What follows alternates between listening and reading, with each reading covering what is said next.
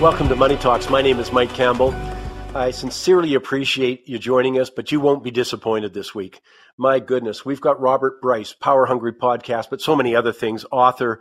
He, he writes in many journals, but now he's writing on Substack. Uh, you really want to check him out. But he's somebody who's been writing on the energy industry and was very early in some of the drawbacks for what we are hearing about renewable energy. He's a fact-based approach, research-based approach. I think you are going to absolutely, well, anybody who's still got an open mind, who wants to start and base their opinions on facts and research, is going to absolutely love it. I'm also going to be talking to Ozzy Jurek. Bottom line is, I can tell you, you're listening to the show that has been pointing out for a number of years, and I think very lonely at the time, about how government adds to the cost of housing. So I want to make it very clear what I'm saying. We are going to have a rental and an affordable housing problem that makes what we've experienced in the past pale in comparison. I'll talk more about that. Uh, as I say, much more coming on your show today. Uh, some great shocking stat, uh, great goofy award, quote of the week, all of that kind of stuff. But first, I was just thinking, this Thursday, by the way, is the deadline for people who are self-employed to file their income tax or have self-employed income, which, by the way, again, this gets overlooked all the time. They pay double the Canada Pension Plan contribution. You know what? That's seven thousand dollars for someone earning around sixty-three grand a year. seven thousand. Then you pay your taxes.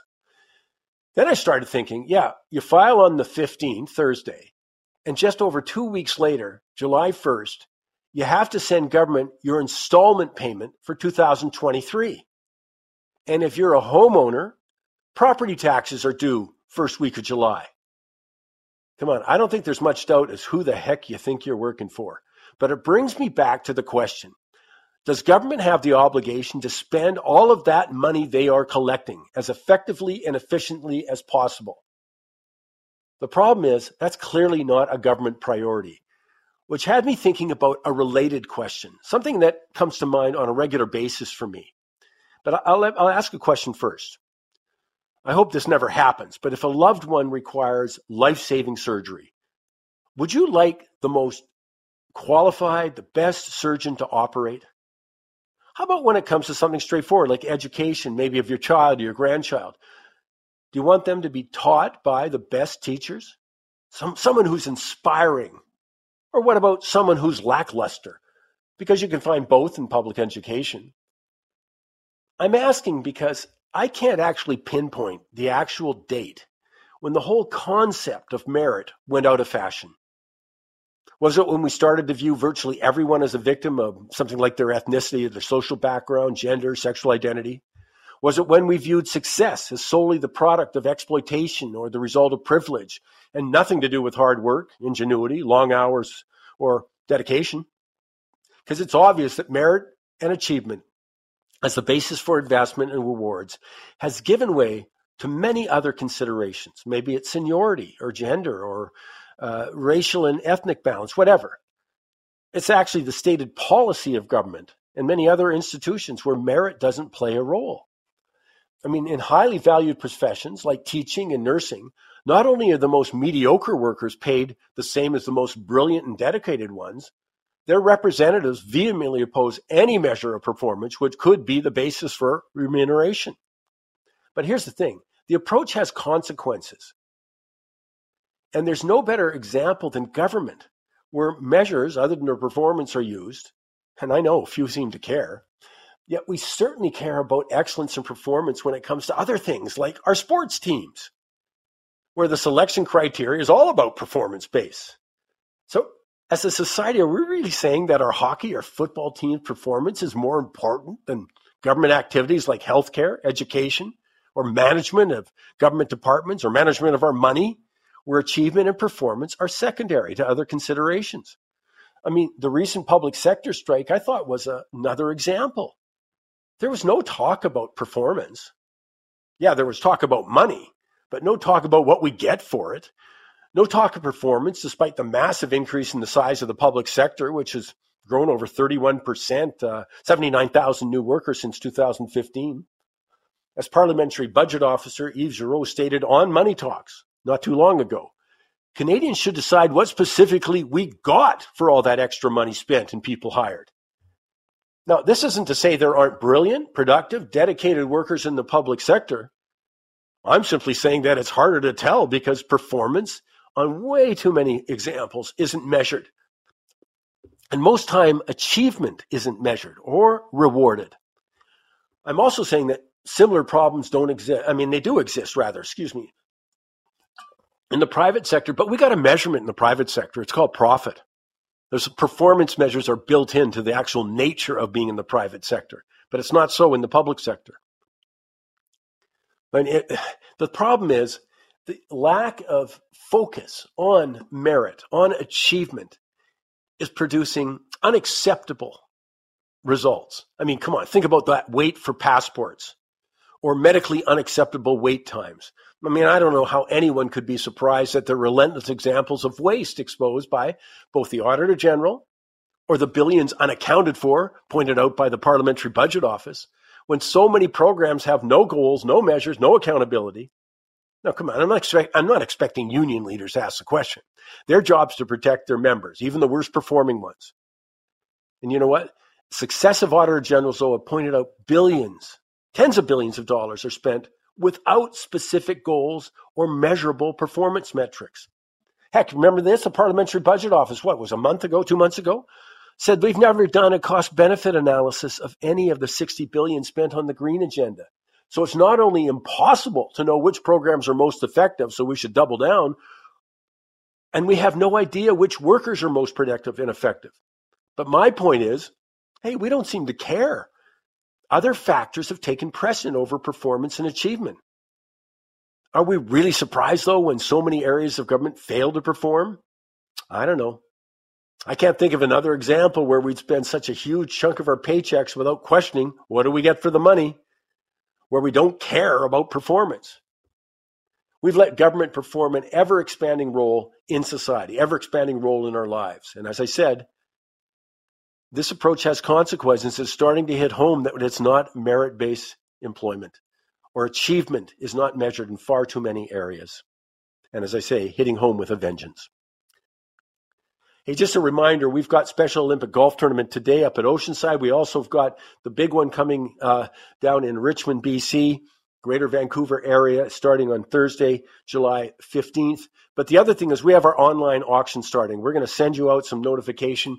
Check us out on Facebook, on Twitter, on mikes money talks dot c a. We'll let you know all about it. Your support would be greatly appreciated. Stay with us, so terrific show planned for you.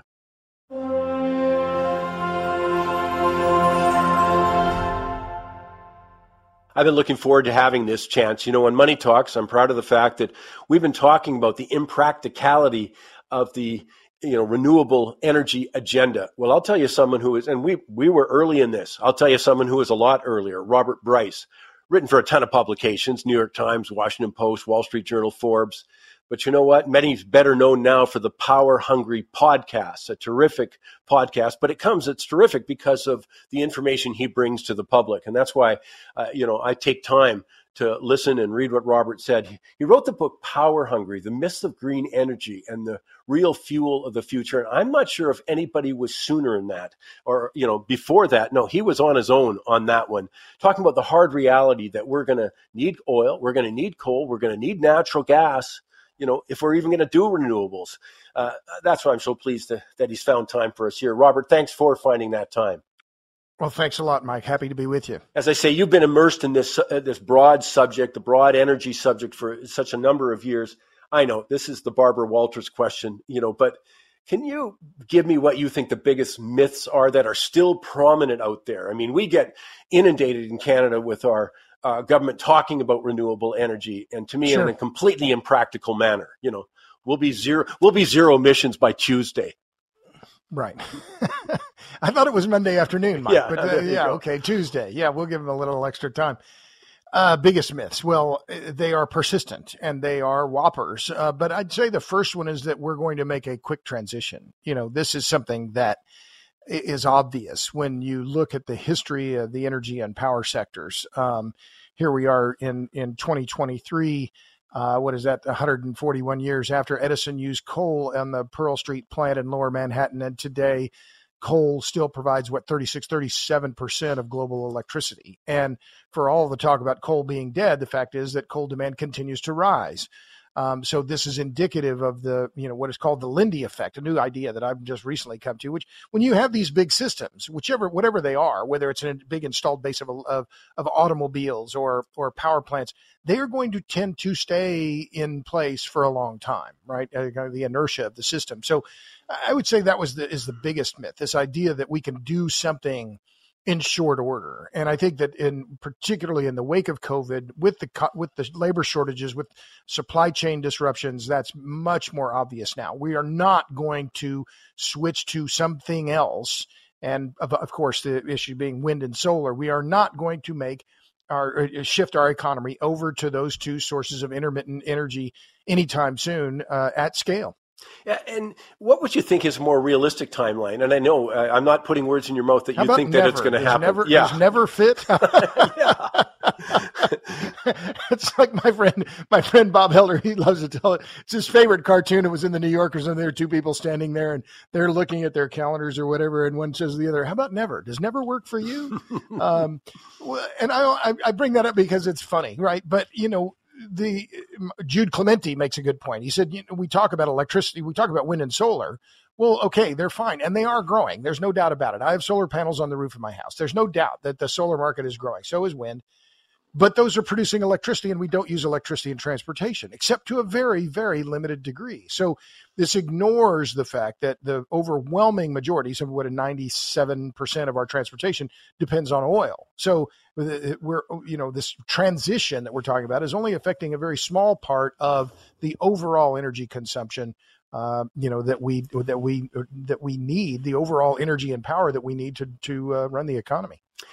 Yeah, it's it's so mind-blowing, of course, how sophisticated, how simplistically we've talked about this transition, and yet how sophisticated it is, you know, from, uh, you know, and I know this is sort of sarcastic, and that's probably not that powerful, but from a lot of people who don't know where their electricity comes from other than the wall, you know, are leading the way. And uh, some people are much more aggressive than I am about calling that out. But, uh, and again, my favorite example is they didn't understand that the wind doesn't blow every day or the sun doesn't shine. I mean, that's the level of sophistication we're talking about here. And sure. I know for, I mean, there's so many places, you know, we can go with this, but let me just stay with materials for a second. Sure. I mean, we're not in the ballpark. Uh, if you want lithium-ion batteries, well, good luck on a lot of, and again, that's a great example. We could be talking about how long they last. We could be talking about recycling. We could be talking all of that stuff, but I'll just start with where you're getting your cobalt from, buddy. You know, where you're getting yeah. your lithium from. And one of the things that you've tracked, and you are, again, the pioneer in this, is we don't talk about the blowback from local communities, for example. We didn't talk about sure. that at all coming from China for rare earth minerals, but you, you've done more work than anyone I'm aware of in the blowback from local communities. So maybe just focus on that for a sec, because they're not going to hear it anywhere else. Sure. Well, and the a lot of the coverage, and there has been now, I will say, the Washington Post has done a couple of really good stories in the last month or so on yeah. this. And uh, I'm calling, I'm saying they're good because both they quoted me um, and they cited my work, the, the Renewable Rejection yes. Database, which I've been working on now since two thousand fifteen. But the reality is that in Canada, I mean, look in Ontario, you have over ninety local communities who've declared themselves unwilling hosts to wind turbines. Uh, it, it, there's been resistance to wind all across Canada. Look at the more recent one. I think it was in Newfoundland, uh, where lo- local communities blocked the road to prevent the construction of a wind project there. Uh, look at what, you know, what is happening in Europe, massive opposition to these large scale wind and solar projects. So, uh, I'll just follow up on the Renewable Rejection Database. This is work I'm very proud of. And I'm, why yeah. did I do it? Because I'm just damn stubborn, right? I just decided, okay, well, as W. Edwards Deming said, in God we trust, all others bring data. Well, so I had to start collecting the numbers and the data and, and citing each township, each county, each place where there have been a rege- rejection or restriction. And now we're at close to four hundred rejections or restrictions of wind energy. This is just in the U S, and over one hundred thirty rejections or restrictions of solar, and no one on the other side. And by that, I mean the, you know, the, the promoters of the, the weather dependent renewables have challenged me on any of it because they don't want to acknowledge, Mike. And this is the part that just my late brother, John Bryce, said grills my cheese. They just assume that all those people who live out there in rural areas are just those bumpkins, you know, those hay seeds. They just don't know what's good for them, and we're going to force them. And that is, in fact, what is happening in many of these cases. They, these big companies, including NextEra and Invenergy, And, and and even MidAmerican Energy, subsidiary of Berkshire Hathaway, are trying to force local communities to accept big wind and solar projects they don't want. Imagine if this was ExxonMobil or, che- or Chevron. Yeah. What would the what would the media coverage be? I think it would be somewhat more than what it's been, what we've been seeing, Mike. Well, what's also never gets reported, and I think this one, I'm I, okay. Yes, you did mention the Washington Post a month ago. Come on, this is an issue. Yes, and I say better late than never, but that is late, you know, to this issue. Sure. And and uh, but I would say this: they also don't report that who's opposing. A lot of times it's the local people, but it's environmentalists who also oppose these projects. I think that just, you know, I, I'm trying to think of the name of uh, the eco blank that's proud of the fact they got one hundred eighty lawyers involved trying to stop these projects. You know, and right. That's another aspect that, as I say, I, I, I, people are listening today, haven't heard that. Well, but let me I'll underscore that by pointing out what's happening on the U S East Coast, where you have these big N G Os, and I don't call them environmental groups anymore. I don't think they're actually pro-environment. I think in many cases, they're just anti-environmentalists. Um, I think what we're seeing is the death of environmentalism, and it's being mm-hmm. replaced by climatism and renewable energy fetishism. Yeah. And this is very clear when you see the the uh, the issues around the uh, the North Atlantic right whale and the efforts to build massive amounts of wind energy uh, capacity on in the ocean on the East Coast. It is very clear. You look at the maps, and the maps of where these projects are planned to be built are right on top of known habitat of the North Atlantic right whale, and across the board from the Sierra Club and Natural Resources is crickets. They're no, yeah. oh, or they're even saying, oh, it's not wind turbines. The whales are dying from something else. Well, well, wait a minute. Imagine again, if this was the oil and gas industry trying to do what the wind industry is doing, it would be an up an uproar. There would be people getting arrested in the protests. And instead, because the wind business is like, oh, no, no, never, never, never mind. No, no problem. We're not really concerned about the whales. I mean, it, it's not their fault. You know, yeah. it, it's truly incredible. I mean, it really is, Mike. And and I, I, I find it just disgusting on a whole lot of levels. I I, I do not, I, if it isn't clear, I don't like these groups. Yeah. yeah. But I, I, again, this is sim, sim, uh, symptomatic of the entire approach here, you know, that never was always politicized. It was looked at as an opportunity to gain power, looked at, you know, to raise money. There's a lot of other motives that were involved, as you just pointed out, besides climate change, besides or lowering emissions, I should put it. And I'm not even getting into that debate. I'm just saying, if you're trying to lower emissions, we're not going about it the right way. Just so you know, Robert, just as I'm up in Canada, of course, but uh, the government has their own environmental commissioner who said, we, Canada, for all the talk, because I think per capita, Canada talks more a good game than anyone else. We might rival the Green Party in Germany. I mean, that's where we're at. Ooh, now that's oh, a bold I, statement. I know, I know I'm stepping out on a limb on that one. But we are last in G seven in emissions reductions, but the most in yeah. the hot air talking about them, you know, so... But but I'll, I'll tell you how I see, you know, Mike, I've followed, uh, you know, your fellow Canadian, Chris Kiefer, and his yes. work on nuclear in Canada. And I think, you know, I, where I see, I'm, I'm pretty bullish on Canada in that regard. I, what, what I see now, I'm in Texas and I'm watching it from a distance, but I've had Chris Kiefer on my podcast yep. and talked to him many times. He's a friend of mine. And I'm really proud of the work that he's done and how he has really reinvigorated the focus on uh, CANDU reactors in Canada.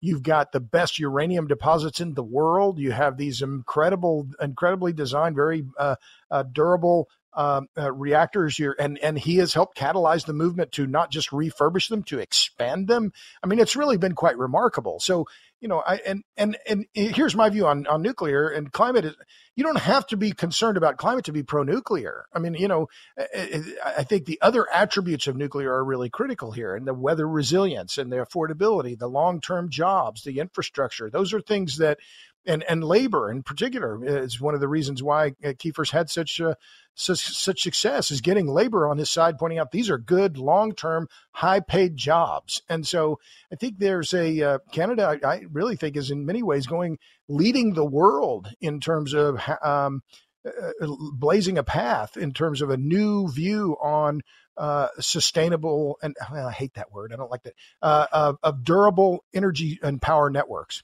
Yeah, I, I would agree. We've had a chance to talk with Chris, and I have a tremendous respect for the, the dedication oh, they've shown. And yes, they have had, I think that's the most positive thing I can say. You know, I mean, literally, yeah. when you look at when you look at people uh, in, in our government not acknowledging the challenges with supply chains, the, the challenges with China dominating rare earth, as just an example, refining, rare, you know, all yeah. the things around that. I, I, thanks to Chris and his group and the people who've worked tirelessly there, they made progress in Ontario, you know, which is obviously significant. And British Columbia sure. is lucky because it's it's hydroelectric. You know what I mean? So it's, oh, sure. you know, Quebec's yeah. been lucky on that regard, too. Uh, and you say uh, we've got the uranium deposits. And that brings me to another thing on the bigger issue, if you don't mind, because you've been writing sure. about it, which is, hey, you know, and we've been chronicling this. We were bullish on uranium. Remember Sprout, uh, Sprott, I'm sorry. Yeah. Sprott went the whole uranium fund thing. And I, and we were bullish on that, that same conference, by the way, in February of twenty twenty, saying that's one of our, you know, long-term picks is buy uranium, you, you know, the the top quality uranium companies, B H P, you know, yeah. uh, Cameco, Cameco, that kind of stuff.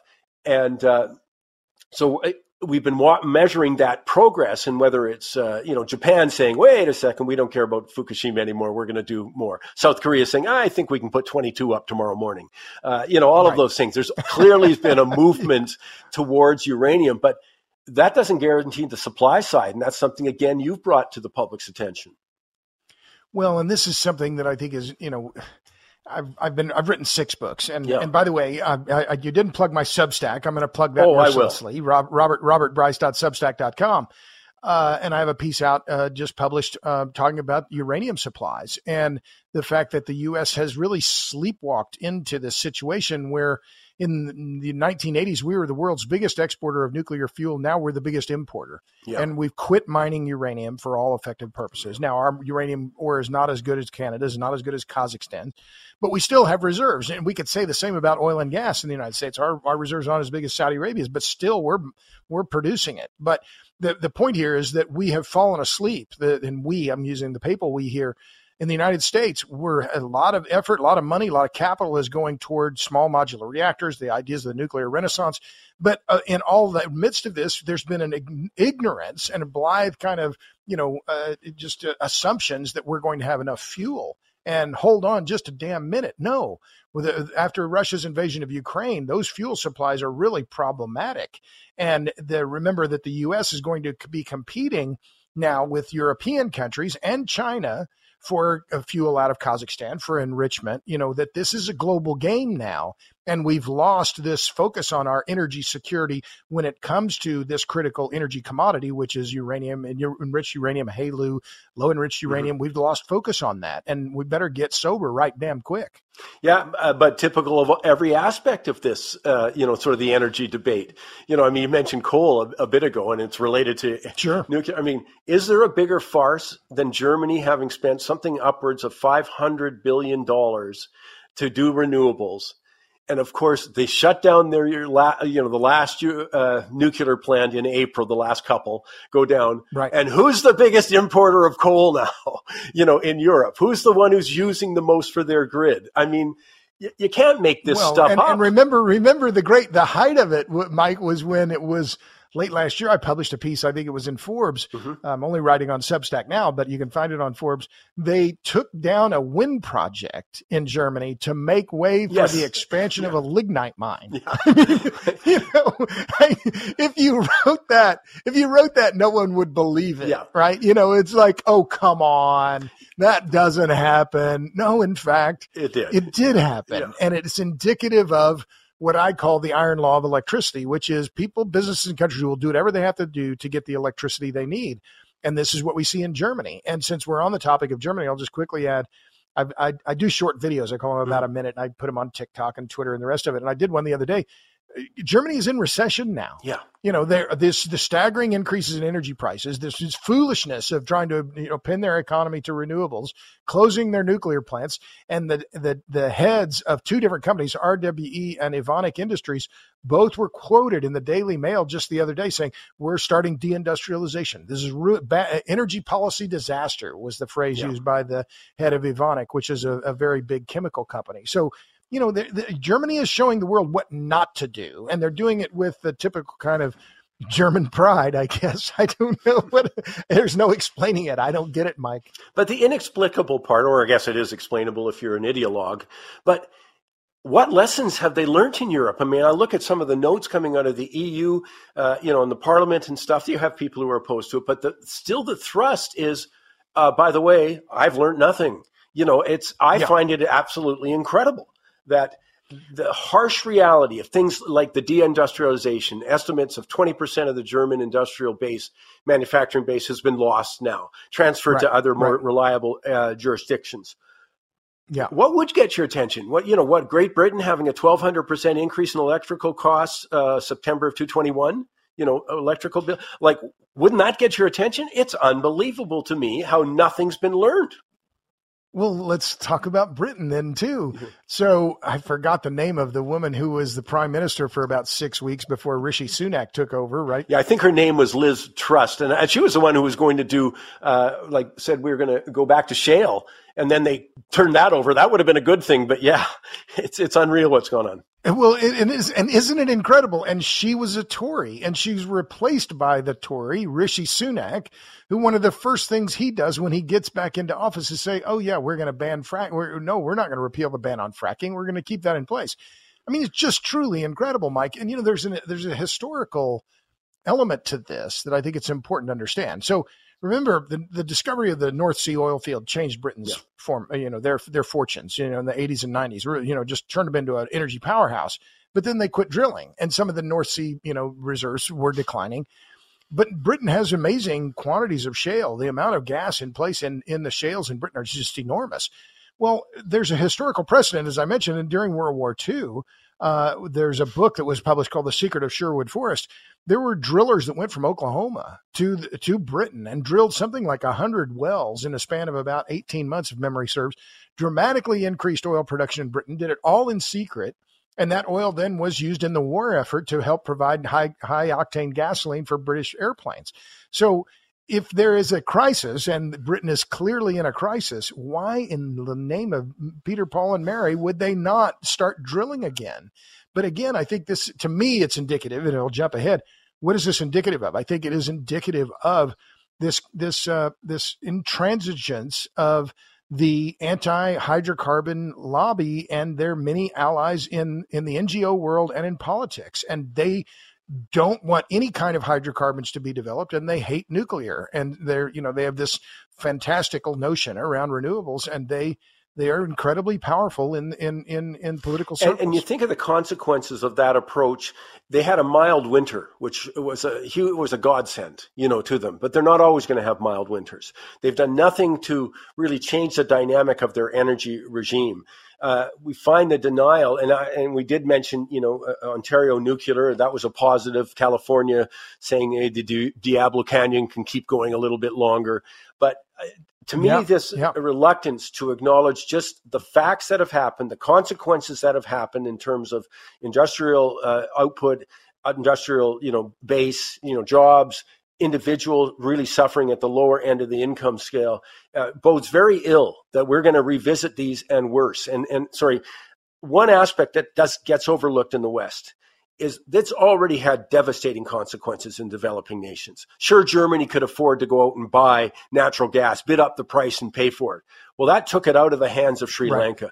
Uh, you know, I mean, no wonder India is being yeah. so belligerent on, or not cooperative to the West, you know, when it comes to energy policy. The list is a long one. And I, I think the failure to acknowledge what they've already done in Africa in the negative, you know, with estimates of six hundred seventy-five million people without electricity.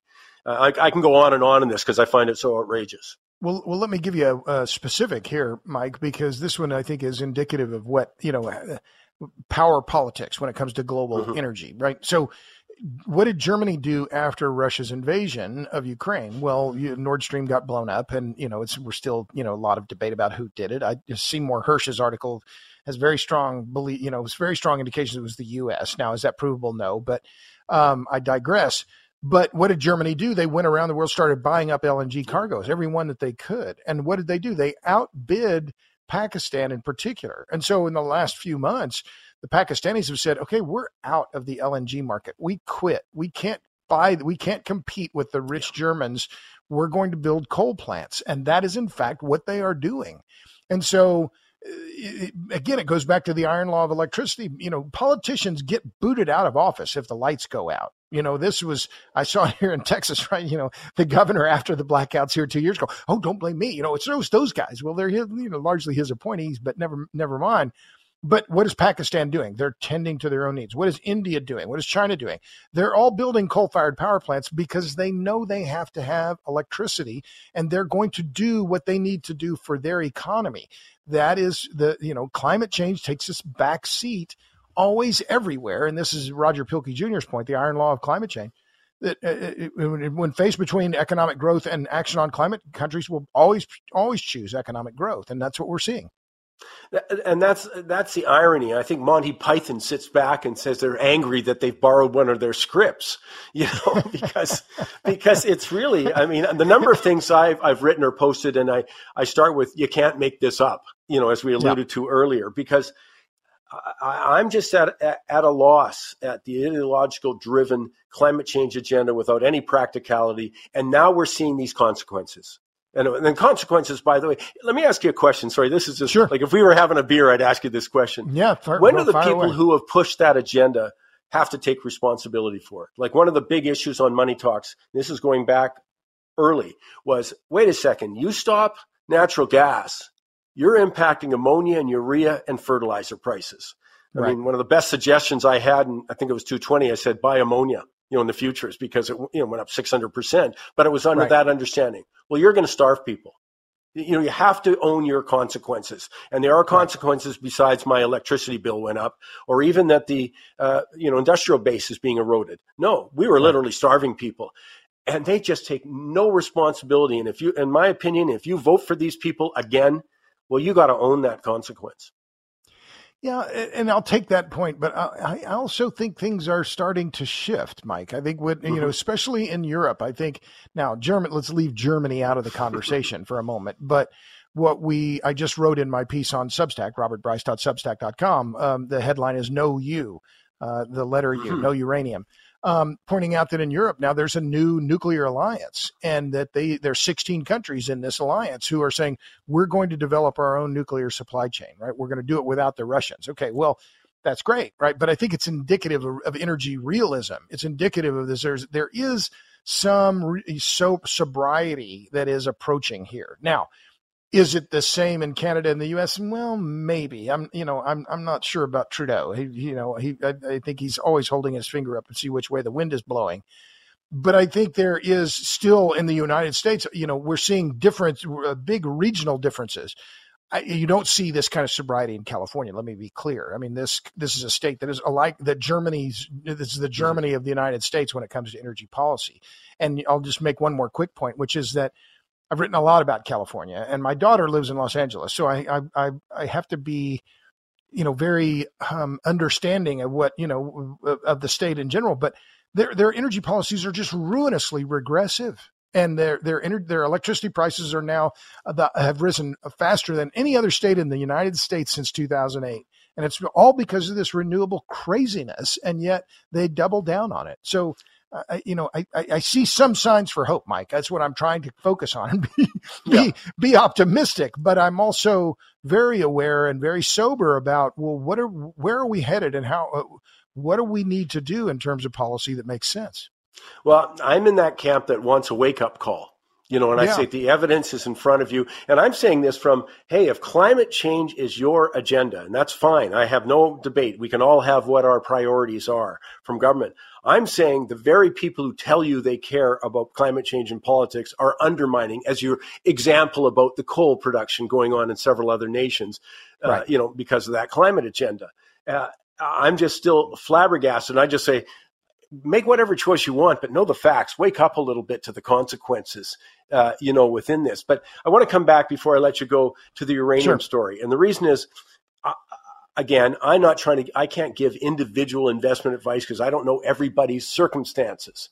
Right. But what I think you can make a strong case for is having a core position of uranium that you might say I'm keeping five to seven years mm. because I don't see anything but demand going up and they can't meet the supply uh, requirements to meet that new demand. Just, I'm just standing back saying that's what it looks like to me. Yeah. Well, I'll, I'll add, I, you know, I don't own any uranium stocks myself. I'm, I'm just more of an index fund guy because I've, you know, I'm not smart enough to try and outsmart the market, but I do see, and I've had on my podcast, on the Power Hungry podcast, yeah. Adam Rosenzweig talking about the bull case for natural resources in general.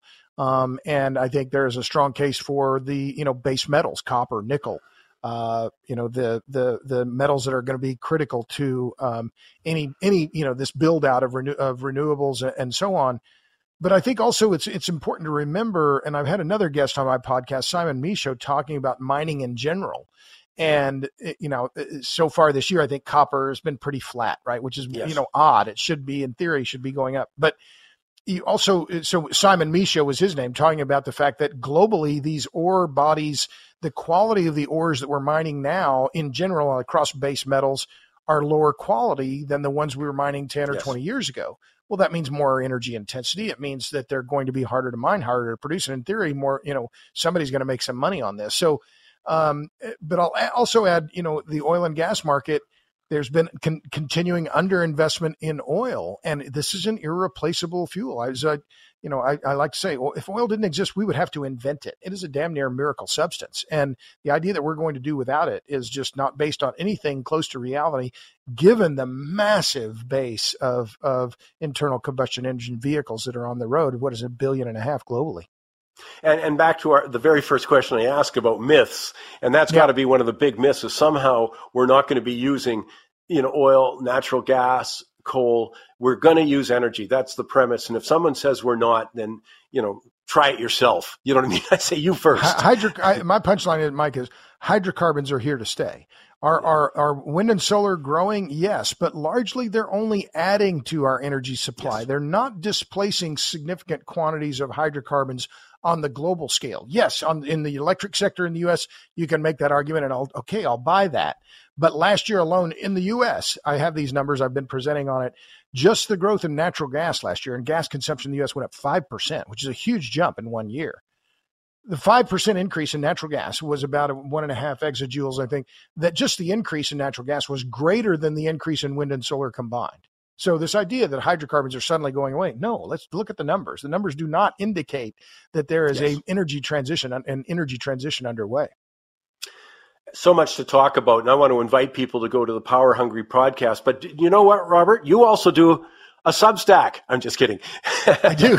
Robert. Robert Bryce dot substack dot com. Yeah. Um, and no. I quite like it. And I did the the piece on uranium and did some graphics there that I thought were, yeah. were really interesting. And, uh, you know, and I think Canada, uh, you know, I, I just, as I said, you know, the Canada has a, is one of the, going to be one of the partners for the U S when it comes to uranium supplies. It's going to be Canada and Australia because not sure we can rely on, on Kazakhstan. And yeah. now we know we can't rely on the Russians. And in fact, the Chinese and the Russians are buying for control or buying for supplies of, of uranium from Kazakhstan. So, you know, th- it's a very dynamic world. And suddenly these supply chains that we thought were secure, not so much. And it is a huge opportunity with our CANDU reactors, you know, and, and as you say, Chris Kiefer's made some real progress on that. Canada does not have a great track record of taking full advantages of its energy opportunities. You know, we haven't seen that because that's not been the priority. And I right. think that the Trudeau government actually is more disposed toward nuclear than they've been in the past, but they don't yeah. like to talk about it. Why? Because they don't want to offend, uh, you know, they've got the most extreme environment minister, literally, I think, in the Western world, Stephen Guilbeault, yeah. you know, who uh, I could tell you chapter and verse about him. He's, uh, let's say he's committed uh, yeah. and maybe should be. Uh, just kidding. Can't, nice. can't resist. Can't resist. Yeah. But, right. you know, but again, the opportunities there, you know, uh, God knows the work that you do helps present. It's fact-based. That's why I say I've been uh, really enjoying your work on uh, Power Hungry, really enjoying, you know, Substack, but other things you do and your books. So uh, again, I'm going to put you on the spot and say we got to visit again in the near future because this is terrific. No, I'd love to do it, Mike. Uh, you know, I'm passionate about these issues. Yeah. I uh, I feel um, well. I'm I'm I'm incredibly lucky in my career, right? I've, I've been a reporter my whole life, never had a real job, um, and I feel incredibly fortunate to be writing about these issues and finding an audience, frankly. And and and I work hard. Let me be clear, but I, I've I, my life has purpose, and it, this is my yeah. purpose to try and bring some sanity and clarity and and. Um, Facts and research, facts and research to, yeah. to, to these issues, because the energy and power sectors are our most important industries. Every other industry depends on them. And yet there's been a very kind of a cavalier approach to them and, and how we think about them and talk about them. And my response is no, no, no, no, no, no, no, no, no, no, no, no, no, no, no. We have to be very, very careful in how we think about them. And, and I'll, you know, I, I think we're, you, you want to close here, but I'll just end with this. We have to remember that for a lot of this discussion, this is, this is a quasi-religious uh, belief for a lot of people. And yeah. so disabusing them of some of these belief systems is going to be very hard. But I, I think it has to be seen in, in those kinds of terms, that there is a, almost a very the, the the overlap between a lot of the climatism and Christianity. Some of the terms, the ideas of sin and redemption, very similar. So this is not an easy fight. It's not going to be over anytime soon. Uh, and I just, you know, pack a lunch, because these this, these issues are going to be around for a long time. Well, my worry is that the consequences become so dire, and we've seen them in other parts of the world, as I alluded to, that uh, you know, you're forced to wake up. You know, I, I love that line in the in the war between physics and virtue signaling. Physics is undefeated, right. and uh, yeah. that's that's where we're at. Robert, thanks so much for a great time. It's a great pleasure, Mike. Thanks. Have, uh, ha- be happy to come back anytime. Time now for the quote of the week. You know, so many questions remain unanswered when it comes to Chinese interference in Canadian elections. And, and by the way, that overlooks so many other areas of society, for example, that we've had warnings about from C S I S for over ten years, uh, whether we're talking about threats against people in Canada who've got family back. And of course, that's related also to the Chinese interference in our elections. But it looks like the federal government's determined not to call a public inquiry, where witnesses would be forced to testify under oath. And if they refused uh, to appear, by the way, they'd be subject to sanctions. I mean, you can decide why the government's stonewalling the majority of Parliament and the majority of Canadians and refusing to call a public inquiry, and instead suffer the consequences of appointing a family friend with significant ties to the Trudeau Foundation, along with business dealings with members of the Communist Party in China, when, come on, literally there's hundreds of other qualified individuals who wouldn't have any of that connection to the Trudeau family or China. Well, they could have been appointed as the special rapporteur. Now, politics are obviously playing a significant role. And that brings me to my quote of the week by Eric Montigny. He's a professor of political science, Laval University. He's also a visiting researcher at Sciences Po Bordeaux. In quotes, Chinese interference, foreign government interference in Canadian elections is not a controversy like any other. It touches the very foundations of Canadian democracy. This controversy will not go away on its own. This is not a partisan affair, but an attack on the integrity of our electoral system, to use the words of former Elections Canada Director Jean-Pierre Kingsley. On the contrary, it should be of concern to all parties. Like all dictatorships, China strives to undermine the principles of democratic regime. I think that's a great summation of what we're talking about here. I agree. The whole issue of Chinese interference in Canada in our election should be above politics. But good luck with that. It would have been as simple as calling a public inquiry. Bang. All of the controversy and the frou-frou in the last few weeks would be over. We'd wait for the findings. We'd hear the testimony. But Canada's well-being consistently has taken a backseat to political considerations in this case. Yeah, in a lot of cases. But this is just the latest big-time example.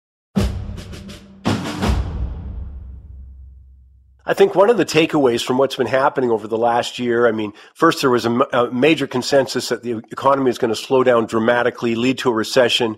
Now, that, I'm not saying the recession won't happen. I'm just saying the time frame continues to move, like into the late fourth quarter, now into early uh, two twenty-four, that kind of stuff. I, I just want to say what your takeaway should be is how many variables are involved when you look at an economy.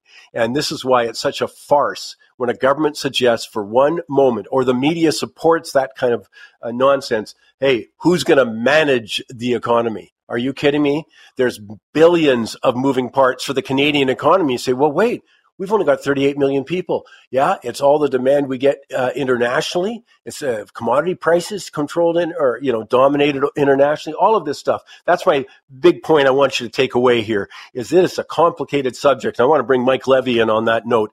Mike, uh, we got the quarter point bump in interest rates, and I think it's safe to say that surprised the majority of analysts. Not that, you know, we sort of have come from, hey, when are we going to cut rates, to they're going to take a pause. And then you noticed, you know, in the last couple of weeks, we're going to get an increase. I still think the increase coming this early surprised an awful lot of people. So the Bank of Canada raised rates, and uh, and yeah. It was sort of a surprise, but anecdotally, I mean, this is happening because of inflation.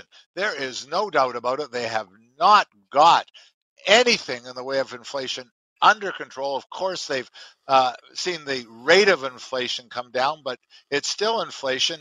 Mike, I walked into the supermarket two days ago to do a quick grocery shop. Stopped in the fruit department. Grapes, grapes, green grapes, red grapes, twelve dollars and ninety-five cents a pound. At twelve dollars and ninety-five cents a pound, like, what are we talking about here, Mike? And, you know, you, you just take a look at what prices actually are, but that's what the Bank of Canada is dealing with right now.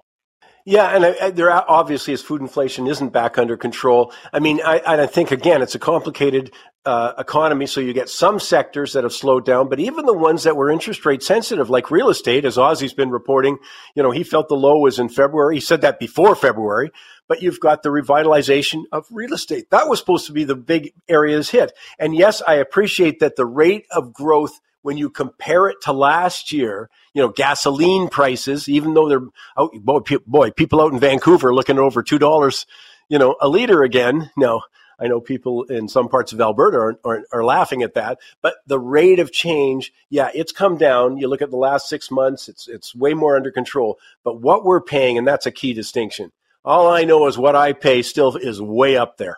Absolutely. So let's take a look at the Bank of Canada. Um, the, the interest rate uh, went to four point seven five percent. The bank rate is the highest since two thousand one, and it's pushing up Canadian mortgage rates, further squeezing ho- household budget. And this is the highest level the Bank of Canada has had rates since two thousand one, two thousand two. And the bank's thoughts that the previous hike rates or rate hikes had uh, borrowing costs high enough to cool the economy and bring down inflation over time. Not happening. It's not coming down enough.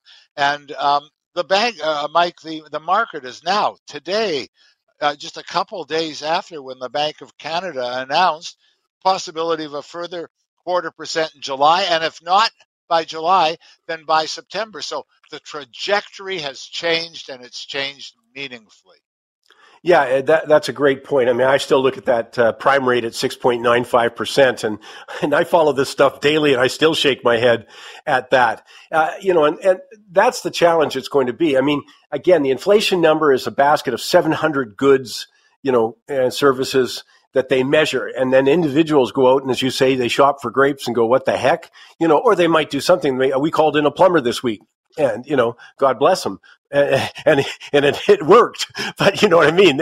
You know, services are going up, uh, all of that kind of stuff. So it's, and again, I think the Bank of Canada themselves says we're bumping the rates up because we still haven't got the underlying pressures, uh, you know, under control with the decrease that they've seen, a lot of it coming from comparative gas prices and other energy compared to a full year ago.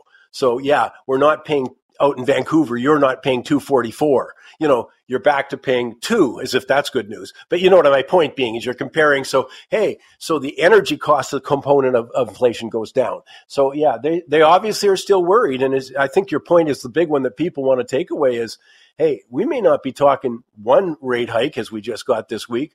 We may be talking another and then another. And, Mike, I think there's two words here, key words, and I think we should maybe talk about these for a minute. There's excess demand out there. Wherever you look, there are more people with more money to spend. Wages are up. People have their savings accounts, money in the bank. Uh, the unemployment, and I think that's one of the keys, is unemployment or employment has to turn around. That's a real key. But we have people flush with money, wanting to spend, and we have people working. There is not any lag. If somebody wants a job, they can go out and get it.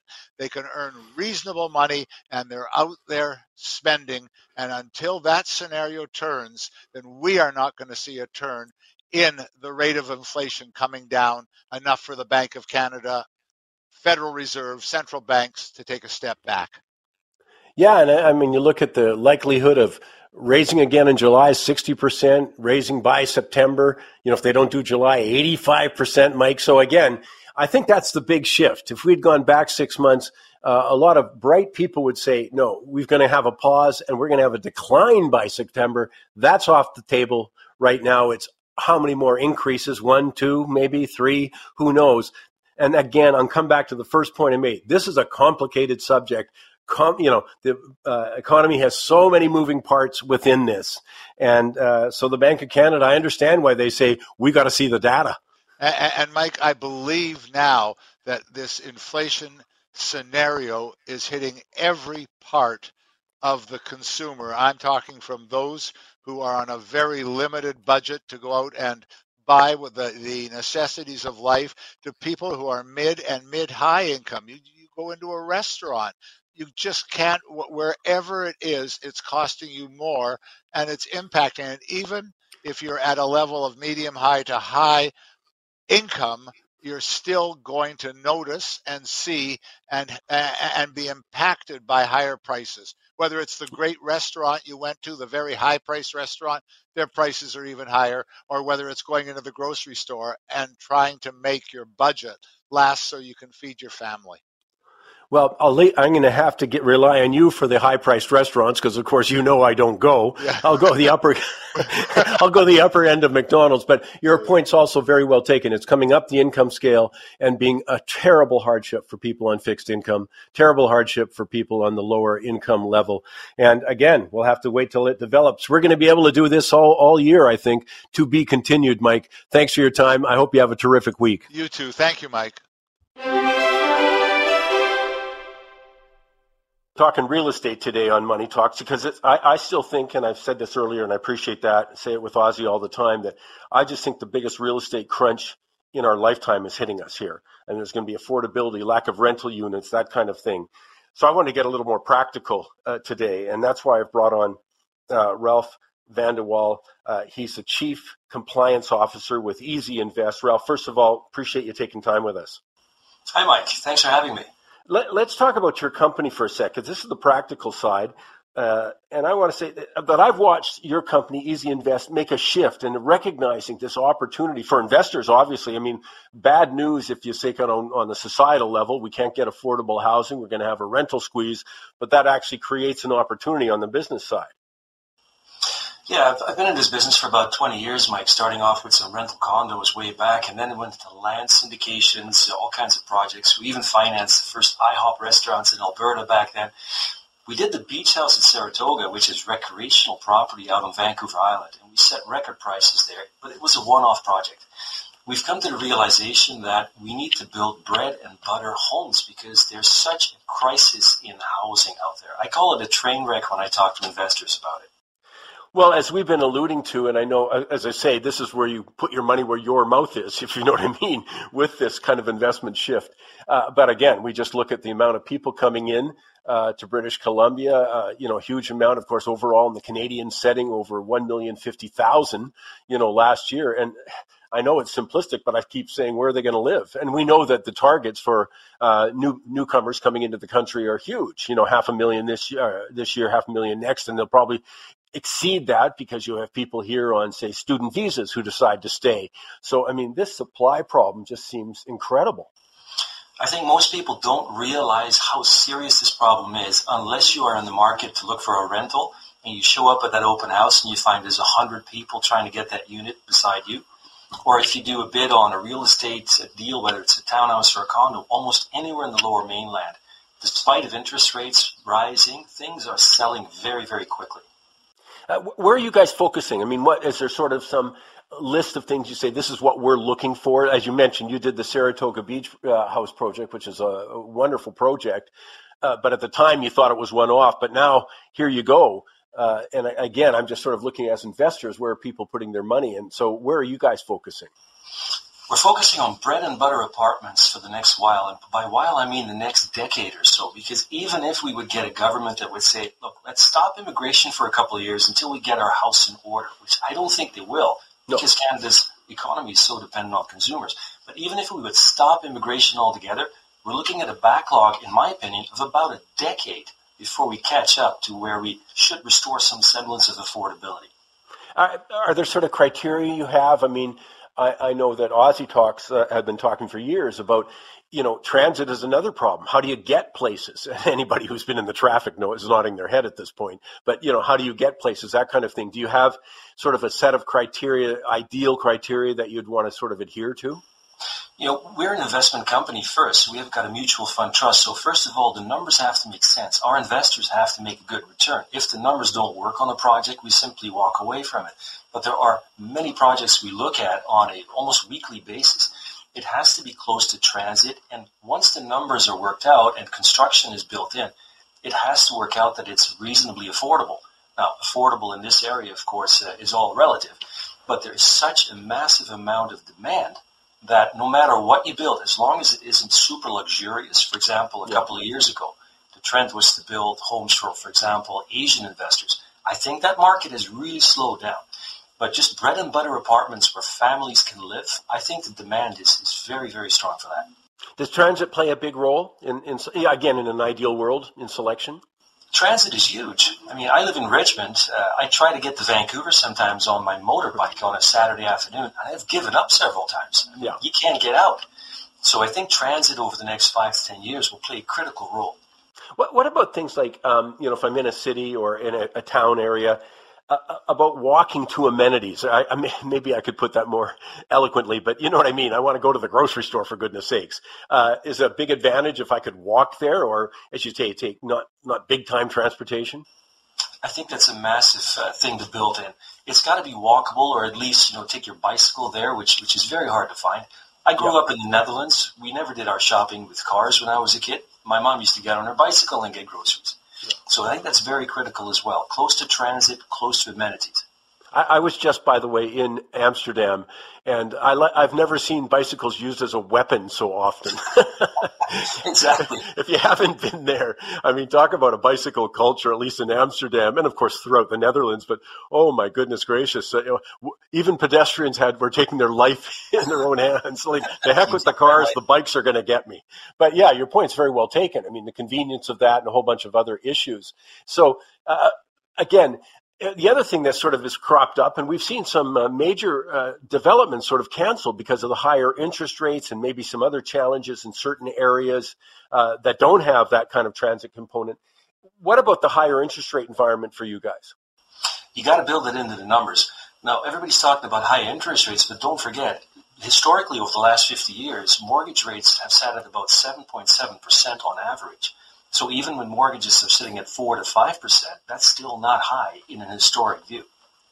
Yeah, and, and that's a point that I, I think bears repeating, that besides the uh, huge number of new people coming looking for rental or looking for uh, you know, something they could buy as a home, but it, it is interesting that um, that people don't appreciate. And again, we've been spoiled by four years of low interest rates or three years of low interest rates. But my gosh, I still remember, and old guys always say this, by the way, Ralph. It's, I remember thirteen percent. I remember ten percent. I remember getting a seven percent mortgage and thinking, oh, my God, that's free.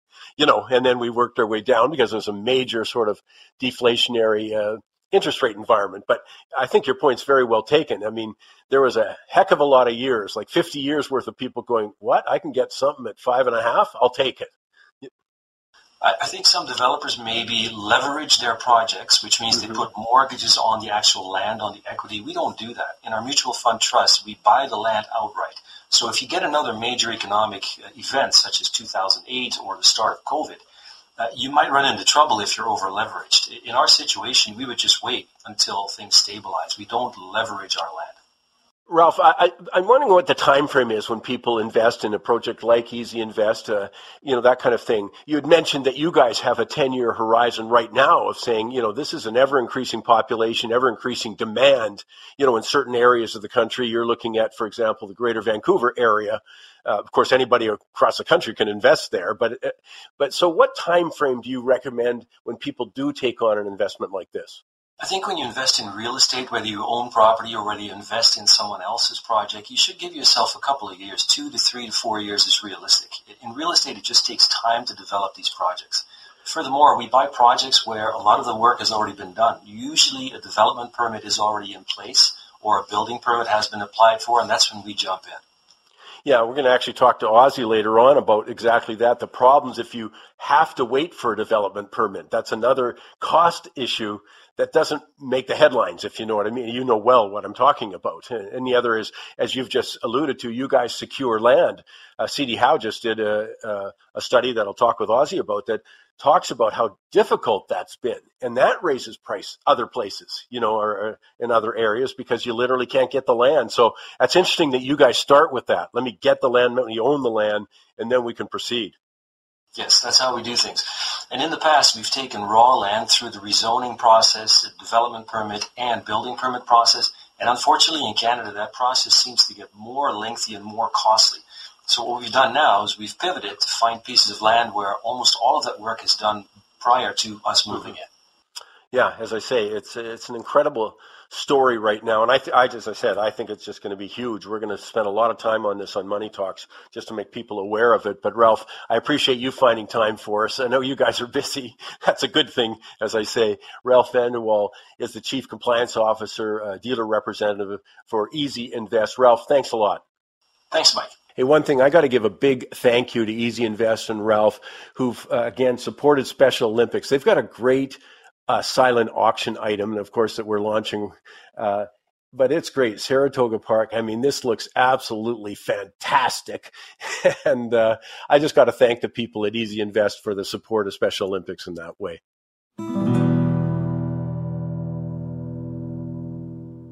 Time now for this week's shocking stat. And for it, I'm going to go to the world of sports. Maybe I better put it as big money sports. I mean, there's a lot of shocking stats when it comes to the value of professional sports teams. Uh, Ford measures, for example, that the average franchise in North America is driven about seventy-eight percent or something. That's the N F L. And where that dominates in both total value and percentage of teams inside the top fifty valuations in the world. Dallas Cowboys, by the way, lead the way. Valuation eight billion dollars. On average, the salary of Major League Baseball players is just under five million dollars U S. That's about ninety thousand dollars a week. I mean, who wasn't blown away, for example, by the Yankees signing Aaron Judge to a nine-year deal, three hundred sixty million dollars. Uh, make that four hundred sixty-eight million dollars in Canadian dollars, by the way. But Mike Trout's deal, twelve years, four hundred twenty-six million dollars U S dollars. I mean, but, of course, he's got to get by on about thirty-eight million dollars per year. That's not N B A standards for people like Steph Curry. He's forty-eight million dollars U S a year. Russell Westbrook, forty-seven million dollars. LeBron, forty-four million dollars U S.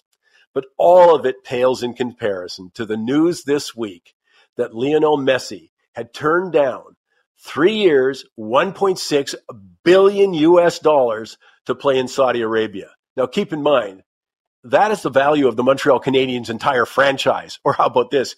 Stanley Cup finals right now, Florida and Las Vegas. That's the combined franchise value of those teams, and he was offered it over three years.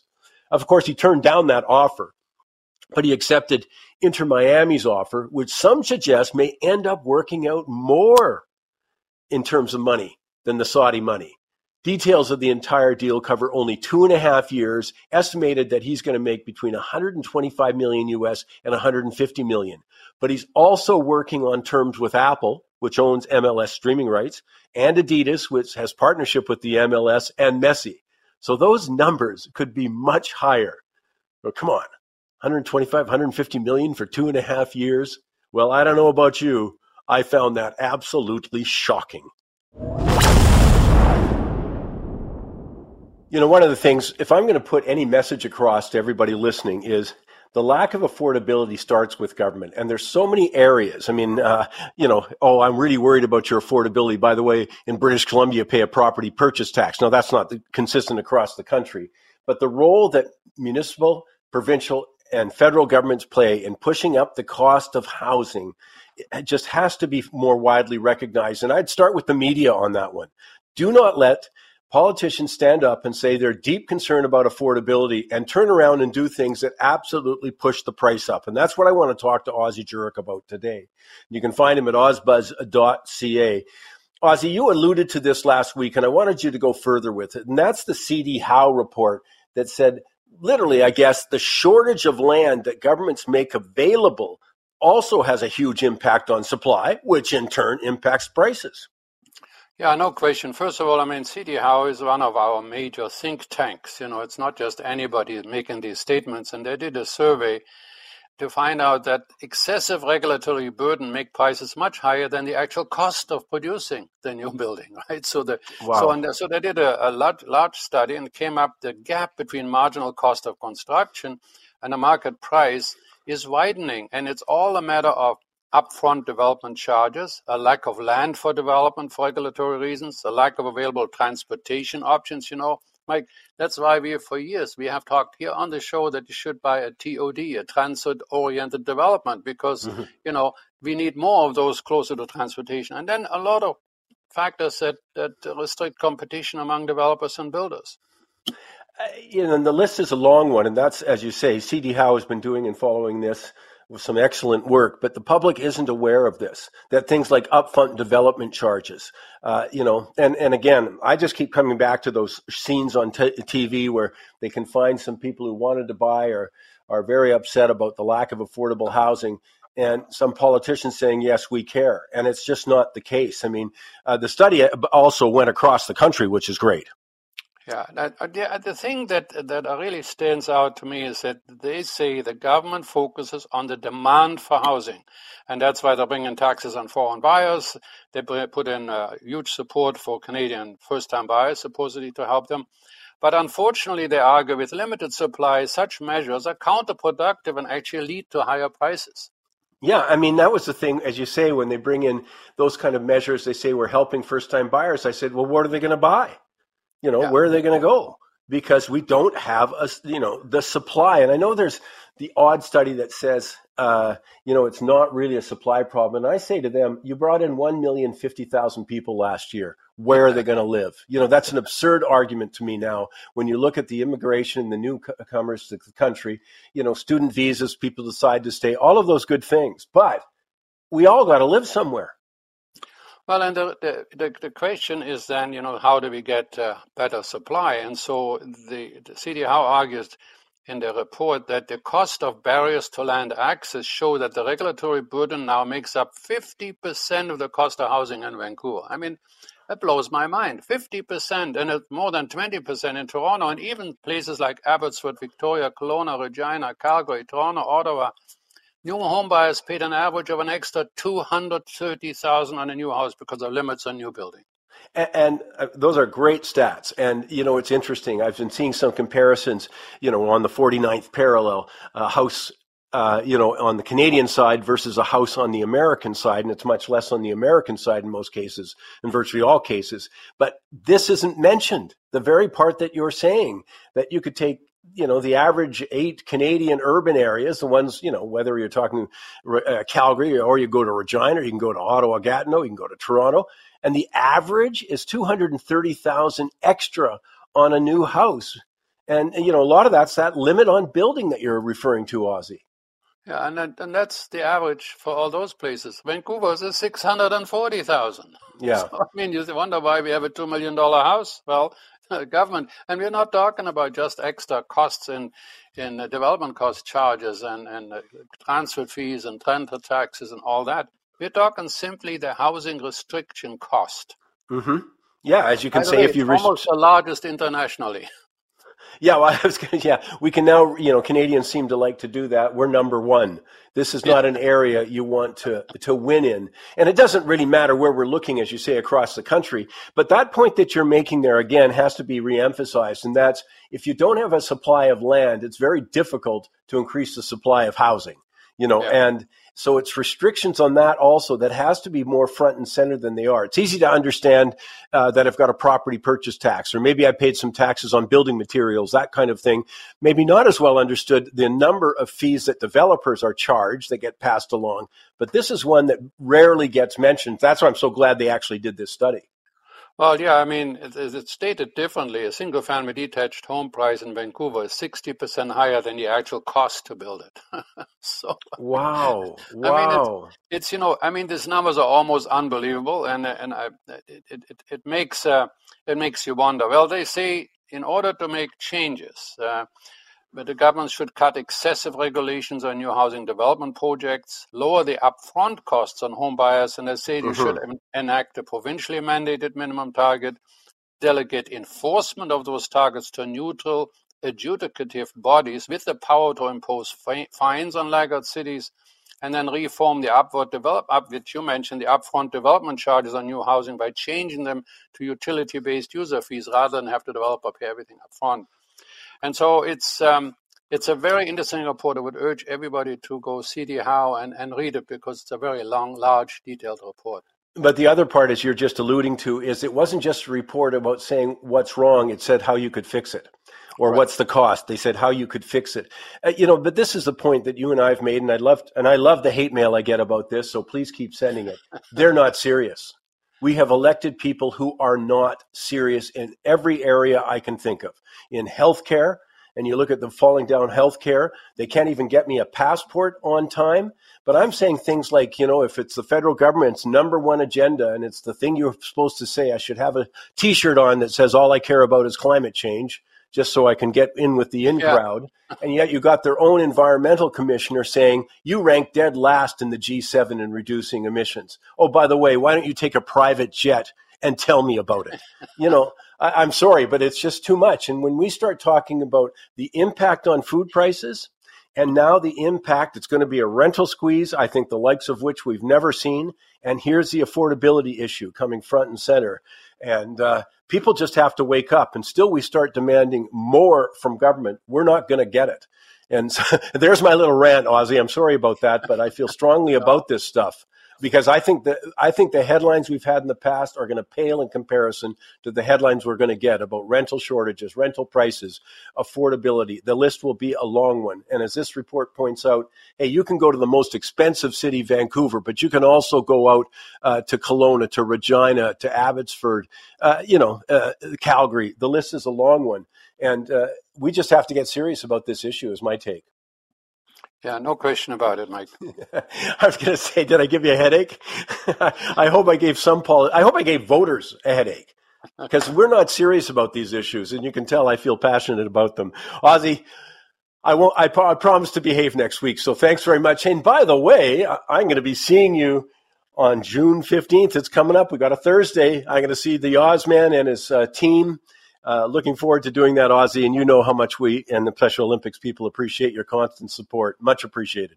Oh, we look we look very much forward to it. I just just to stick just for one more moment on on the the taxing issue. There mm-hmm. is a very old old story by Jean-Baptiste Colbert, who said, "The art of taxation consists in so plucking the goose as to obtain the largest amount of feathers with the least amount of hissing." And they're doing darn well on that. I know that quote, but hey, look, I still can't believe the vast majority of Canadians on one hand say to the pollsters, cost of living is my concern. Oh, by the way, I'm going to support parties who who increase that. Or affordable housing is my concern. Well, why don't you look at municipal, provincial, and federal government, see what they're doing on that score? I mean, yeah, that's a beauty that they have plucked the goose and the most feathers possible, and we're not squawking yet, or not enough of us. Ozzy, look forward to seeing you this week. Go to ozbuzz dot c a, ozbuzz dot c a, Ozzy Jurek. Let's go live to the trading desk now. I got Victor Adair joining me. You know, Victor, I was thinking of the late, great Jim Dines, God rest his soul, you know, who is obviously big on psychology in the market. And I know that's an aspect that you incorporate to all of your analysis. I mean, you do the charts, et cetera, et cetera. But you look at the psychology in the market. I want to just get your take on that. Last week, we talked about a little FOMO going on for a couple of weeks. You know, those seven stocks or whatever, seven, eight stocks were dominating the market. And then you've got... Uh, You know, Jim Thorne always talked about this too. You've got these money managers not in the market, and as you said, they start stampeding in. And I just want to get your take on the psychology, the overlay for what's going on in the markets. Well, thank you for mentioning Jimmy Dines. I have an autographed copy of his book, uh, Mass, Mass Psychology, Psychology. Yeah. And it is a beauty. Uh, but we, we, let's let's apply it to the markets. And why I guess we're talking about psychology is, you know, you know, I'm not a number cruncher kind of guy. I look at markets through the lens of psychology. I think that's what we're really trading, is people's emotions as they show up in the market. Now, there's a subset of people in the market, and these are folks that manage other people's money. Let's just broadly call them portfolio managers, whether they're working for pension funds or private, whatever. Uh, and these folks are measured against each other. So if your peers are all doing well in the market and you're not, you're out of business or you get fired or whatever. You know, the clients take their money away from you. So I think for that class, they had a horrible year last year with both stocks and bonds down. And so they were in kind of a bearish frame of mind when this year started. However, this year, I mean, right now we're up about over twenty percent on the S and P. The NASDAQ is up closer to forty percent. And a lot of these folks are going to be what in their language they call it underweight. In other words, they don't own as many stocks as maybe they should. And when they see the market racing away to the upside, even though it's only led by, a, let's call it a, a couple of handfuls of the high-tech stocks, they're getting left behind, and they worry that maybe they're going to be at the back of the pack and they're going to get culled. So what is, what do they do? They have to chase the markets when the markets are going higher like this. Well, and, and that's, uh, by the way, if people aren't familiar, they hear the term not familiar, window dressing. That's what that's all about. They come to the end of the month and they're going to have to publish a statement. They want to be seen to own some stocks, or maybe if it's been uh, negative, they don't want to be seen to own other stocks. So this plays a huge role. But your point, besides the psychology, is how does it look? You know, I, I got to be seen to be owning these things. And again, what does that tell you? Now, I know you use other, you know, technical techniques, so it's a little too broad a question, but does that make you, I mean, it's really tough when a momentum trade is going in one direction, you know, um, as, as you've talked about in the past, things can go further and farther in either direction than we anticipate. So maybe uh, does that encourage you to think about shorting, or you just need to see a lot more evidence, or at least not buying or not chasing this rally? Yeah, I mean, I have the luxury because I'm only trading my own money. I don't have to be in the market. And, yeah. and that's a that's a great way to be clear-headed if you don't already have a position. I mean, I often have wondered, you know, if I own something, uh, do I own it, or do I like it, I should say, because I own it, you know, or the yeah. other way around. And you can get into that loop. But what we've, what we've seen here, I guess, is that these folks have had justification for being a little bearish. You know, we've seen yeah. huge capital flow into money market funds, and with T-bill yields around five percent, like there is an alternative to being in the stocks, you know. And we've also seen uh, the central banks have raised interest rates very aggressively, and there has been a fear that something is going to break because of this quick ramp up in interest rates.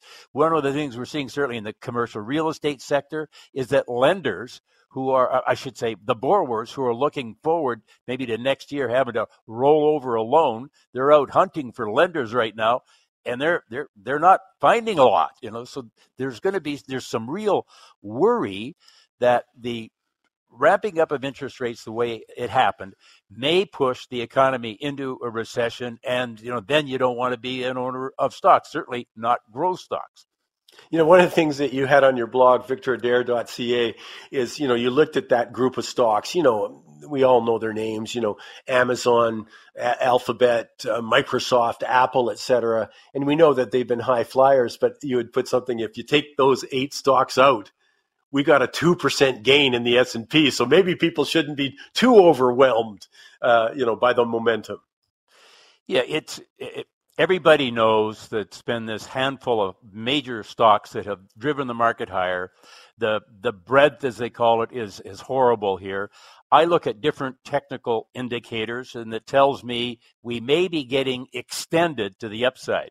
So given that I don't need to be in the market, long or short, I am I'm just not interested in chasing. I'm not going to be a buyer here. What I am looking for is the first little signs that maybe the rally has run out of steam, and then I can make a what I would call a low-risk bet where, you know, I'm, I'm willing to risk a few bucks and think I may, may be able to make a lot more.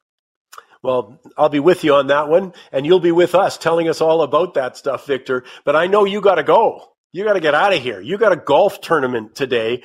We can't let you, and you, and I know you, you need the practice range. No, I'm just kidding. No, I do. I do. So I, you'll be, I, you'll, you'll be at Parksville Oceanside Golf Tournament at Pheasant Glen. Uh, so Vic, uh, uh, again, it's been, a, I know the tournament's uh, a great success, but they can still do a little more. Yeah, it's, this is, as I've said, and I'm I'm grateful to you for allowing me to promote this on your show, but honestly, there's fifty special needs kids in the Oceanside area here, and this is the one and only event we have every year to raise money, to pay for the projects and the trips and everything else these kids go on. I'm happy as a clam, you know, that the golf tournament is sold out. Even if you want to play, we haven't got room for you. But if your heart is open and you'd like to send some money, you can still Google Oceanside Special Olympics and send those folks the money, and it'll be really, really appreciated. Well, I might say for the entire Special Olympics, uh, our families, our individual athletes don't pay for transportation, or if there's a games, you know, there's food and accommodation, they don't pay, you know, and this is where it comes from. So it's important stuff. Vic, I'll see you later today. I'll see you. Thanks, Mike.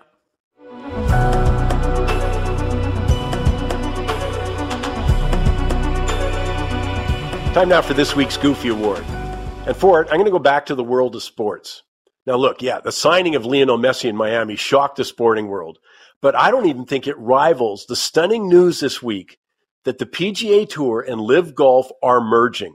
Come on, this comes after a year of acrimony, vitriol from the P G A and its top players, accusing the Saudis of human rights abuses, murder, complicity in nine eleven, unequal rights for women, attacks on gay people. I mean, the P G A was calling it blood money.